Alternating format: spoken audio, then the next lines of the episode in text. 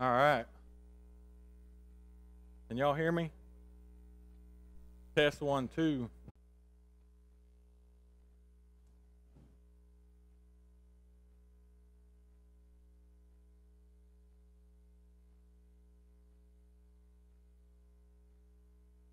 And we're going to look at some of that, and we're going to dive deeper into it the next couple of weeks. Go ahead.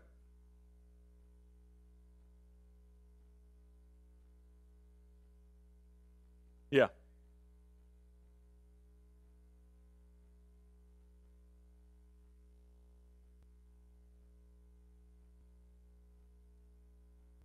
Right.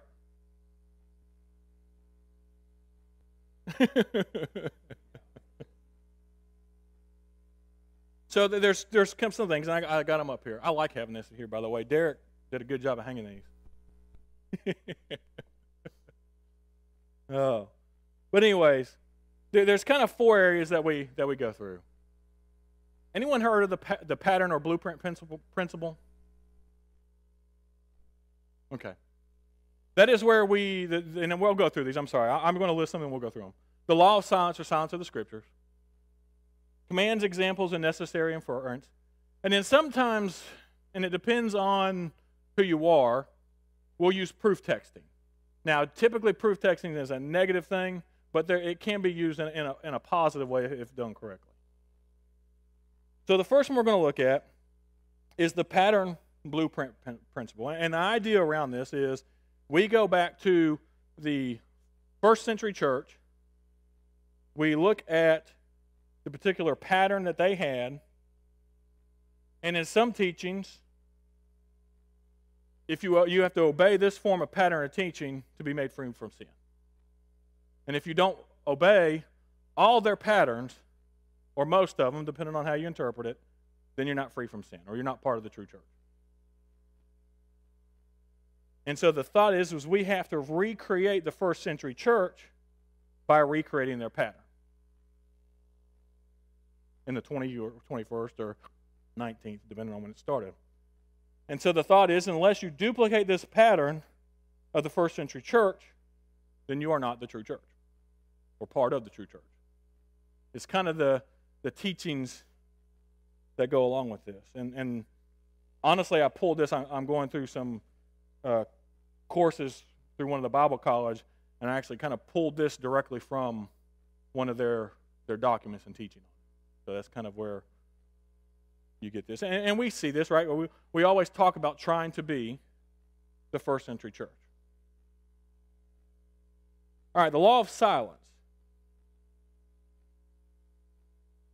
There, there's actually a lot of debate around this one. There's, there's some people who believe in the law of silence. There's some people who believe that we, we shouldn't necessarily follow the law of silence and it gets complicated, and we're, and we're going to look at some of that. The law of silence is only what God authorizes is permitted. When God is silent about something in Scripture, then it is forbidden. If Jesus and his apostles never mentioned it, then it's not authorized. But this is where they, they, they kind of struggle a little bit and, and, and get into some okay, does this apply to worship only? Does this apply to the whole church? Or does this apply to our entire lives? And so there, there's some, some questioning around whether, how does this apply? Because you can honestly see, for example, if, if we apply just the law of silence to today, nothing we're doing in here would be correct. right. This building would not be here. Right. Right. And so we have to figure out what is the best way. Yeah, I wouldn't be using this. I wouldn't. None of this would be. I mean, everything. You know, we wouldn't own this property, right? We'd be meeting in a house. And so, how far do we take the law of silence? Is is an interpretation.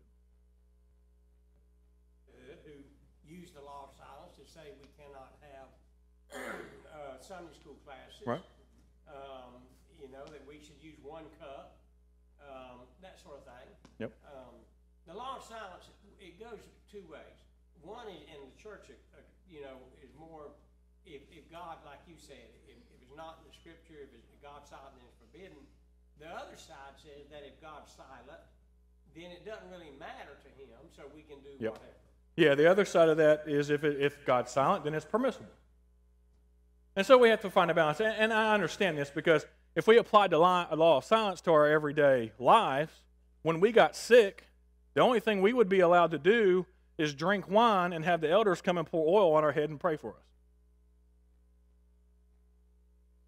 So it depends on how strict you want to get with the law of silence, right? And, so th- this is where some of the difficulty comes in. And, and when I say things are uh, seem off, you're, you're going to see what I'm talking about here in a little bit. Yes.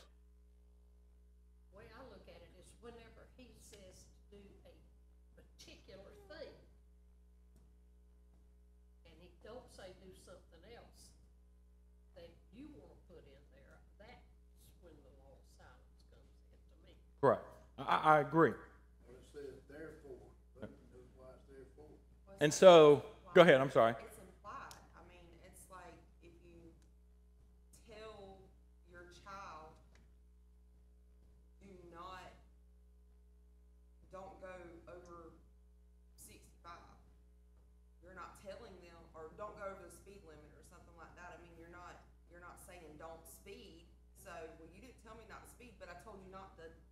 it's And that's where the, the necessary inference comes into. And we're, we're going to look at that a little bit. Dad, I think it really boils down to this. In order for us to properly apply the law of silence and silence of scripture, we need to know scripture. We need to study a lot. I'll use the, uh, example that Summer used a while ago, just cause she said don't speed. Her children know how she feels about that. Yep. She don't have to say. And, and, and, and we should be the same way in our study with God, that we are close enough to God, we have studied enough that we know that this is not something that we need to be doing. This is, or this is something that we do need to be doing, one way or the other. And I, that's what all that is going to boil down to. You can't apply this law of silence, silence of scripture, if you don't know scripture. exactly. Simple Right. And, I, and yes, I, I agree. And, and I I think the one, I'll be honest with you, the one I struggle with the most is the, is the well, there, there's two, but I, the, the law of silence is the one I struggle with the most. And, and I'll be honest with you, that because Well, because it's not a biblical. it's law. not a biblical law, right? It's a And law. it's a man-made law. Yep. And therefore, it can be open to, like I said, it's gone either way. Yep. You know, and, and so. Go ahead. I like to put it instead of a law of silence, to be a law of caution. Law of caution. I, I think that's good. Silent, but you should be cautious and study more to make sure what you say. Yeah, I, I agree with that. My point, if I may, No, go ahead. if the church would get busy doing the absolute clear commands and examples that's in the Bible, we wouldn't have time to be fussing about all that other stuff. You're, you're getting ahead of me. Oh, So, so here's, and again, I'm, I'm not here to talk bad about these principles, right? And that's, that's not my, my, that's not what I'm trying to do here. But what I'm, I, what I am going to show is we've taken these principles too far, I think, in, in, in several instances. All right, so commands, examples, and necessary inference. Direct commands. That's pretty easy, right? So, women, are y'all going to start wearing head coverings? And men, are you going to start raising your hands when you pray? Are we going to start greeting one another with a holy kiss? Okay, so those direct commands aren't as easy as we thought, right? time, different churches. You know how many times someone's called me to pray over them when they were sick? Yeah. How many? Zero, right? How many oil? How much oil have you poured on people's heads?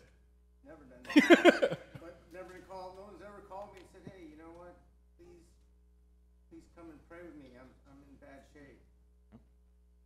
You know, and it's always bothered me because it's like, it's like a commandment in the Bible. It's Yeah. like, when you're really sick, man, you're supposed to call the elders. They're supposed to come over and pray with you. And, and no one has ever done it. And Done it. Not just this church, any church I've ever been in. No one has ever called the elders and said, hey, please please come pray with me. I'm And- sick. And, and so sometimes we say, oh, the direct commandments, that one's easy. It's really not sometimes. It should be. And, and I'm, I'm, gonna, I'm going to show that. So, approved examples, right? What's an approved example? Meeting on the first day of the week. Meeting on the first day of the week. Repent and be baptized. Repent and be baptized. I'm going to put one out here, might kind of, some of y'all might be shocked at. Communion. I was having a discussion and said, well, we are commanded to take communion on the first day of the week. That commandment's actually not in there. It's an example. Now, if you look at it, Jesus said, as often as you what? Drink this bread, I'm sorry, eat this bread and drink this from this cup, do this in remembrance of me. How often did they eat bread and drink wine in the New Testament church? Or in, the, in that time period? Almost every day. So, depending on how we want to take that example,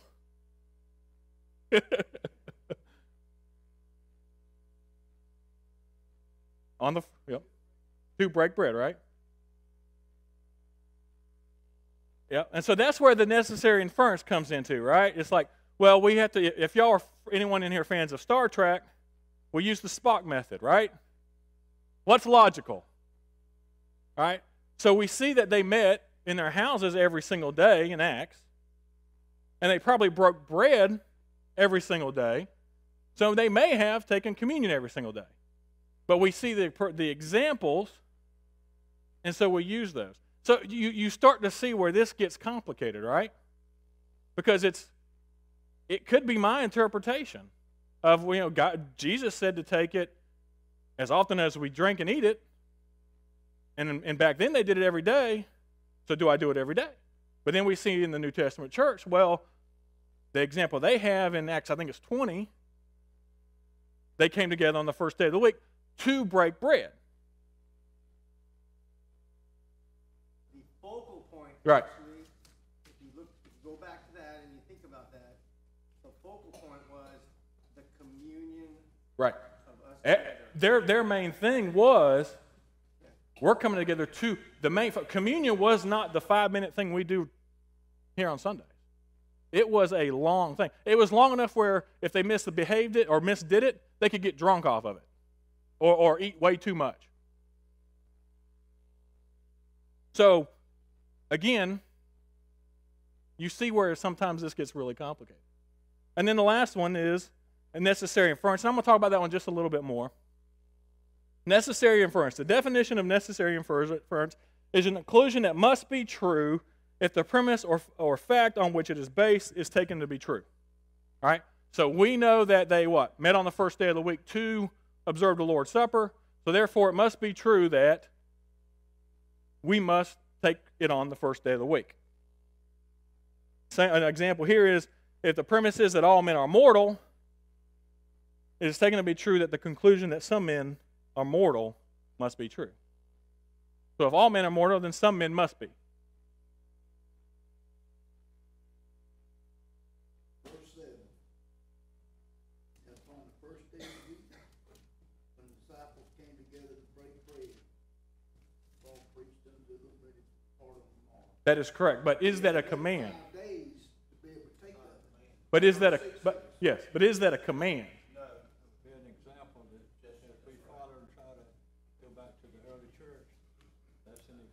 That's an example. right? As an apostolic example. Sure. So again, I'm not saying we shouldn't be doing it, but what I'm saying is, is we have to be careful when we say that's a command versus an example. Uh, Thus saith th- yeah, thus saith the Lord type, all right? Uh, uh, Just to clear up, you, you don't see anywhere in the scripture where it says, on the first day of the week, Jesus said, God said, the apostle, on the first day of the week, it is a commanded that you partake of the Lord's Supper. And, and so that, that's the, that's. That's the that's the difference. So, When nobody's saying we, we shouldn't do it, it's a, Yeah. it's a wonderful example, and I think we should follow biblical. example. right. What, But- what makes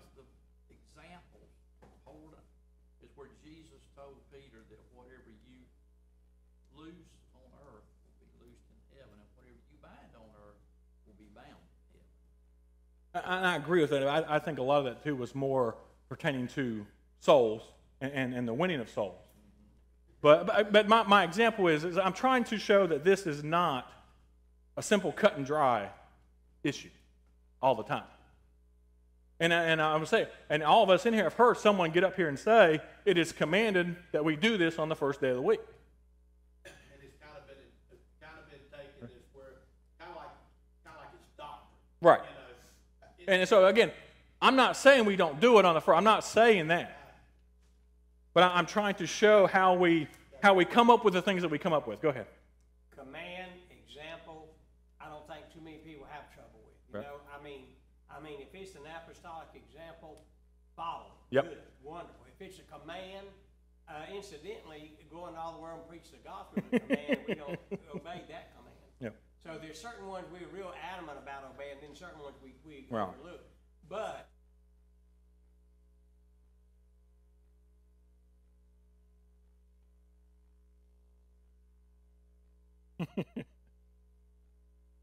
Yep.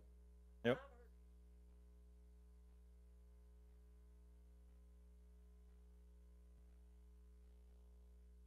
Yep. So here, here's, here's an example into why we use necessary inference as that's used. Matthew 22, 31 through 32. So Jesus is having a discussion on the, ra- the raising of the dead with the Pharisees. Or I think it's the Sadducees. I can't remember which one it was that, that doesn't believe in the, the raising of the dead. Yeah. But now, as, I, as to whether there will be resurrection of the dead, have you ever read about the scriptures? Long after Abraham, Isaac, and Jacob had died, God said, I am the God of Abraham, God, uh, the God of Isaac, and the God of Jacob. So he is the God of the living, not the dead. So, if we use necessary inference here, God is not the God of the dead, but of the living. So God is saying, I am the God of Abraham after he was buried. So Abraham, therefore, must be alive in some sort of form. He's using necessary. And he uses this in a lot of times. And we'll use this as an example as to why we should use it. And, we do because we're, we have to. I mean, in, in human life, you're going to use this logical type discernment in everything.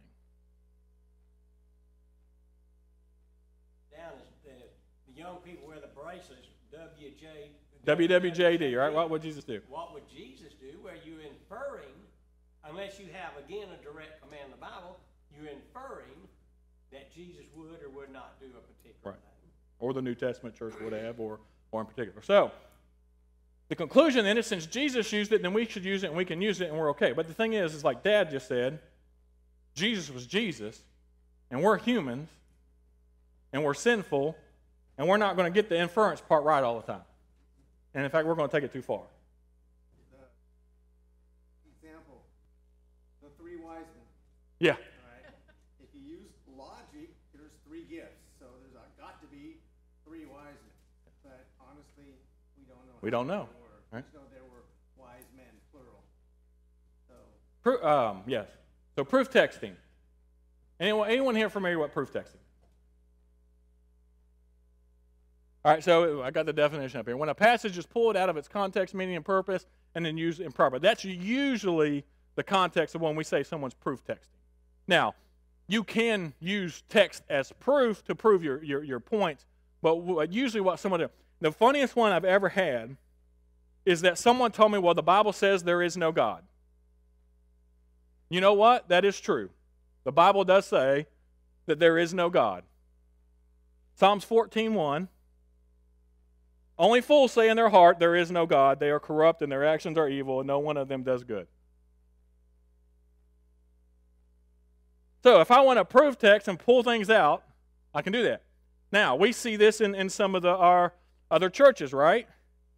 Romans 3:28. For we maintain that a man is justified ba- by faith apart from the work uh, works of the law. If I prove text just that, and there's some other ones in Ephesians that I can, then I can say, well, we are justified by just faith and nothing else. So I can say that I believe in Jesus, have faith in Him, and I'm good, right? As long as I follow just this verse. If I pull this one verse, now if I put it in the context of the whole Bible, then that says a different story. Three. Yeah, yeah. Yeah. Same thing with Ephesians uh, in the verse. So, but we're guilty of this in the church of Christ. Can anyone think of an example that in the church of Christ where, that where we do this? Sometimes, not always, but I've seen it used. Well, I don't have a specific example, but I've seen, and I, I hate this because people take, if, if, you look in your scripture, right, it's broken into parts, right? Right. You know what? There are sentences in there. And I try to read the entire sentence, not just that little piece in the middle. You know what I'm talking about? And I've seen that happen so many times, and not so much later on preaching nowadays, but early preaching they would take like this one One- passage yep. and this one, this one. And you go all over the Bible with these little pieces. So I'm going to use 1 Peter 3:21. Has anyone ever you seen this used as a proof text? 1 Peter 3:21. It it didn't change on me. I'm sorry. It was, it was, I think. Corresponding to the baptism, and some say that now saves you, or baptism now saves you. Do we believe that baptism in itself saves us? Right, but, but how are we saved? Through what? Through grace, right? And so if you read the, if you take this verse out of context and just pull it out, then some people say, well, it's the baptism that saves you. And we know that that's not, that baptism in itself, being dunked in the water, does not save. It is God's grace that saves us, and there's conditions around it. Go ahead. Part of the problem, I think, with that is if you looked at from the old days, the steps to salvation, right? And We're going to talk about that next week. had- Am I taking your? No, no, you're good. You're good. You had the lo- bottom step, except, and then this elevated point is up here, when actually it's a flat line. And actually, we're going to look at that. All equally important. Yeah, and actually, we're going to look at that. If you actually look at all those steps, only one of them is a step, and that's the baptism. Everything else is a continuation. It's a flat line. You're going to continue to believe. You know, you're going to continue to believe. You're going to continue to read, right? You're going to continue in faith. You, we don't continue in. We don't continually dunk ourselves in the water, right? Oh, maybe some of us we should, but we go ahead. If you look at, at history, back in that, that time, baptism was, was practiced all, all over the, the world. There were, there were, there were some summarized who were, who were ba- baptized against Chri- Christianity. Yeah. There were others, Baptism wasn't just a Christian thing, correct, right? correct. I don't know why this thing don't want to stick to my ear. Back in the nineties, uh, down in, down in Dallas, there was a movement that, uh, they, that was, that was going on, that these people were saying Jesus wasn't meant to be, to be ba- baptized. And that's a gray area, and I could not understand where in the Bible they were, Yeah. they were getting Yeah. that nonsense. Well, I, we're talking about the contextual thing. Richard Rogers cleared that up to me years ago. He said a text taken out of context becomes a pretext. Text. Yep.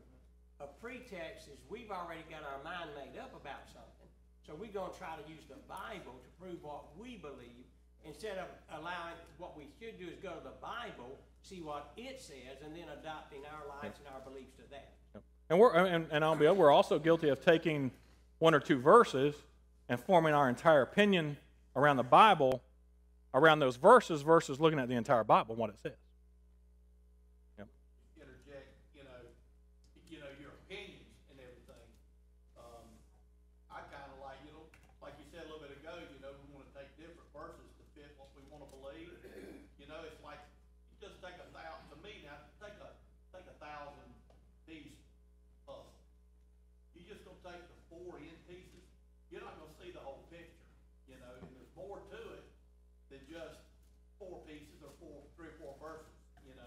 And you and, and you can't take them ver- things and jam them together the way you want them to go together, right?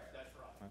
So, so that, that kind of leads to this. How do we bring together a blueprint with a law of silence while following commands and examples and then using necessary inference when necessary without proof texting all in order to make sure we are the one true church?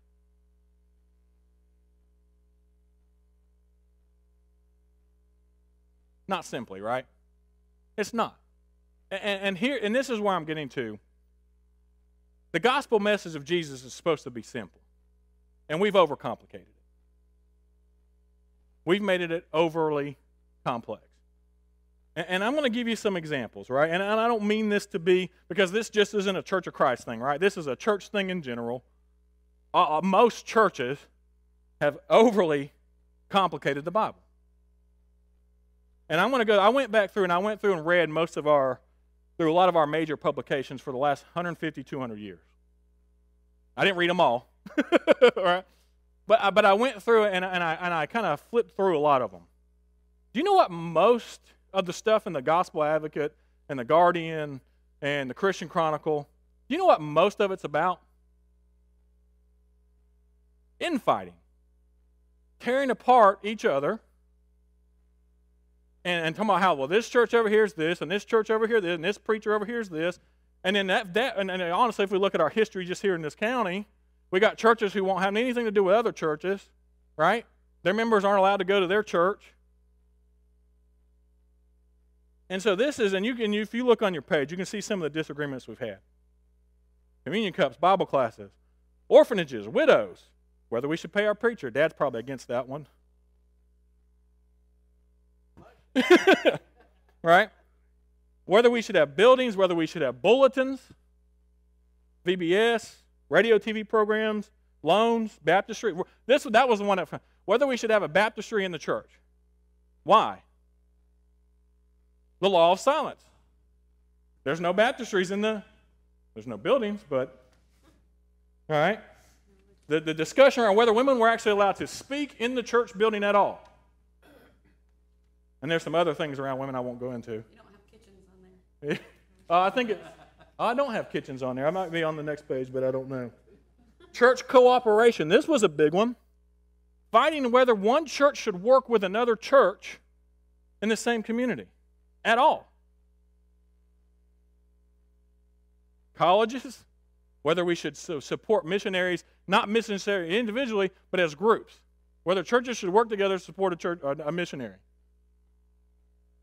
Segregation. You would be surprised at the articles written about how they approved of segregation. that was not a pretty picture. How we whether we should support widows, then websites and more common live stream, social media, songbooks, projectors, entertainment. There's hundreds more. I couldn't put them all on here. And literally, this was just in tuning forks. Oh, tuning, tuning fork or pitch pipe. Right? So here, here's my thing, and this is what Dad alluded to earlier. If in the past, we'd have put, I mean, one, you got to think of what it took to write these articles. This wasn't getting on my laptop or my, my PC and, and putting a blog post out there on Facebook, right? That took maybe 10 minutes to write. They wrote these things out by hand. Then they had to go to a printing press and put them on a printing press in order and, and correctly and then print them off. This was an all day process just to write one article. If they would have put forth the effort, the energy, and, and today too, we're the same way, we did into actually trying to just win people to Christ and spread his message versus trying to prove who's right and who's the more who's the more true church. Man, we would change the world. We would not see the world being the way it is today. No, not a single thing. All this is necessary inference. All right, so uh, for those who, well, maybe we need to post this online. I, I didn't put all these in here. Read the 25 signs. Now, and I'll be honest with you, this list ranges from 25 to about 40, depending on where you look and, and who you look at. But I kind of went with the, the, the, the core 25 of the signs of the one true church, right? Do you see anything missing in all those 25 lists? It's on, it's on your paper, on your handout. It's on your handout, I'm sorry.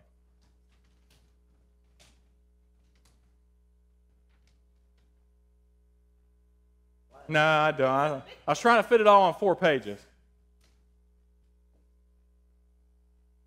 And I apologize for, for those watching online. We'll, uh, we'll post this in the, in the comments. You see anything missing in all that?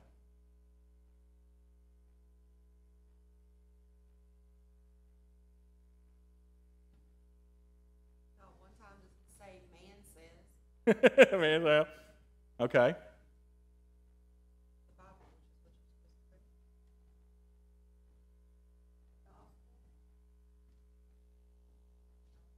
Do you see evangelism in there anywhere? Number twelve, I guess, would be necessary inference. Yeah. See, scriptural in doing missionary work, which of course is totally Yeah. evangelism.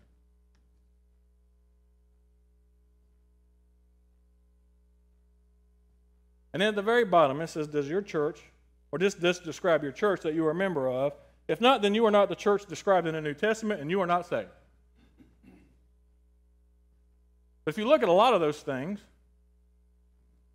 they're not things that Jesus commanded us to do. I mean, a lot of them are good things and we should, we should try to obey them. But th- they don't even follow the core back to the, the, the foundations of what Jesus talked about. And, I, I'm going to try to hurry here. So let me ask you this what does the, all this resemble?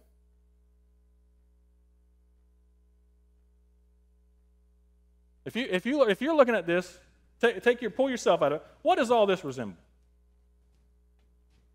Some of you might be thinking it, and Brett afraid to say it. Well, you got it written down here. Oh, that's right. This is why I don't like doing notes. the Pharisees. If we look at Matthew 23, now Matthew 23 just, Jesus just obliterates the Pharisees. But, but I'm going to focus on 23 and 24. What sorrow awaits you, teachers and religious laws, you Pharisee hypocrites, for you carefully tithe even to the tiniest um, income from your herb garden. And it talks about, in, in the, the other translation, it talks about the mint and things like that. They would literally take their mint seeds and divide them nine over here, one to Jesus. That's how strict they were with the law. Similar to the little things we were arguing about. But you ignore the more important aspects of the law justice, mercy, and faith. and he goes, You should tithe, yes, but do not neglect the more important things. Jesus himself talks about there are more important things than following maybe some examples, even some commands, the way we follow them, depending on how we follow. That we are commanded to tithe, but it depends on how do we follow that command. Do we do it like that? You know, do we do we do we make it a burden? And then he says, "Blind guides you strain your water so you won't accidentally swallow a gnat, but you swallow a Campbell, Campbell, camel." So, what should our focus look like? Matthew 22, 37 through 40. This is before, this is right before he just lays into them. You, and they ask him, they try to test him and ask him what the greatest command is, right? And you guys know where I'm going to go because I go with this every time. Jesus replied, You must love the Lord your God with all your heart, all your soul, and all your mind. This is the first and greatest commandment. A second is equally important love your neighbor as yourself. The entire law and all the demands of the prophets are based on just those two commands. Everything we do is summed up in those two sentences. And in John 13 34, he gives us a new command. So now I'm giving you a new command love each other just as I have loved you. You should love each other. And when he gave this command, they did not realize he was about to go die on a cross. So that is the love that he is talking about. So, what should it look like? What should our method of interpreting the scriptures come to and look like? It should be these right here love God, love your neighbor, justice, mercy, and faith, and loving others as Jesus loved us. How much attention do we pay to these? Not as much as we should, right? Not as much as we do the other stuff, right? If I brought a piano in here, everyone in here would have a conniption fit. But we don't go out and evangelize and no one says nothing. Which is more important? You think Jesus is going to send us to hell for having a piano up here? Some people would say yes. But are people going to go to hell if we're not doing the basic command he gave us?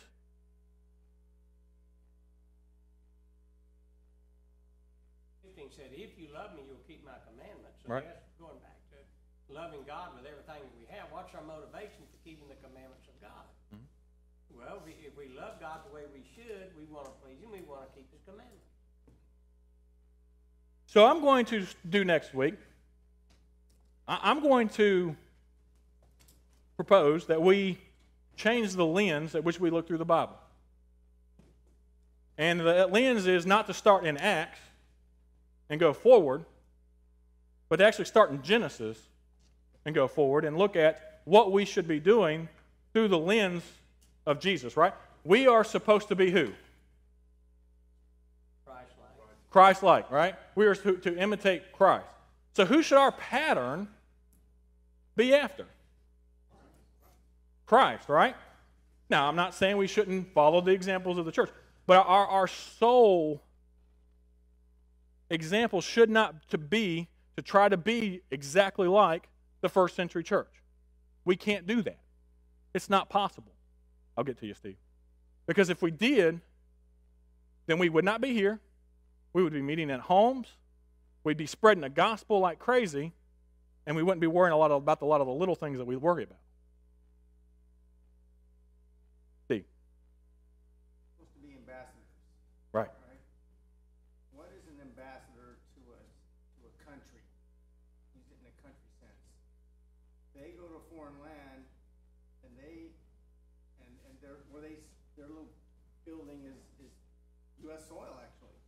Yes, it is. So you have become the ambassador of Christ on earth, because this is a foreign country to us. Because we've decided we're no longer gonna serve Satan, we're gonna be an ambassador. Yep. So when you look at it from that focus of we're out in a, in a strange world, and now we're the ambassador of our President Jesus Yep. to the world. Right. And does that ambassador lock himself in the embassy and follow just regular rituals and customs that maybe the United States practiced 400 years ago, or sorry, history there, 200 years ago, and not have anything to do with the country that he's in? Right. The whole is to get out to be a representative of the United States in that country, right? Of Christ Or I'm sorry, yeah, we're talking, yeah, in Christ in that country, right? Right. So, so this is going to be my, my suggestion. This is going to be because I think, I think we have a hard time getting out of some of these these patterns and these checklists and the, and these all these this these five examples and, and these five examples and, and this five example over here. Getting out of that, and that, that we've made that the we've made that our salvation. Let me put it that way, right? We've made it that we've got to do all these little things in order to be the true church, to be a true Christian, and we miss all the just basic commands that, that Christ has given us. All right, now, I'm not saying we, we, we shouldn't look to those things and follow those examples. I'm not saying that. But what I'm saying is, is we've got to let go of all this tradition and stuff that we hold on to so much sometimes and actually just look at the lens through what Jesus said and what Jesus did and his examples. I, think sometimes we completely just we, we act like the New Testament starts at Acts versus Matthew, Mark, and Luke and John. We, we almost sometimes I think we see that as like almost an extension of the, the story of the Old Testament. And we start in Acts, and then this is that's everything we need to do. And I'm not saying it's not. I'm not saying we shouldn't follow that stuff. But I think we need to go back to the beginning and see it through, through a different lens. And we'll talk about that and we'll look at that next week. I am completely out of time. Thank you.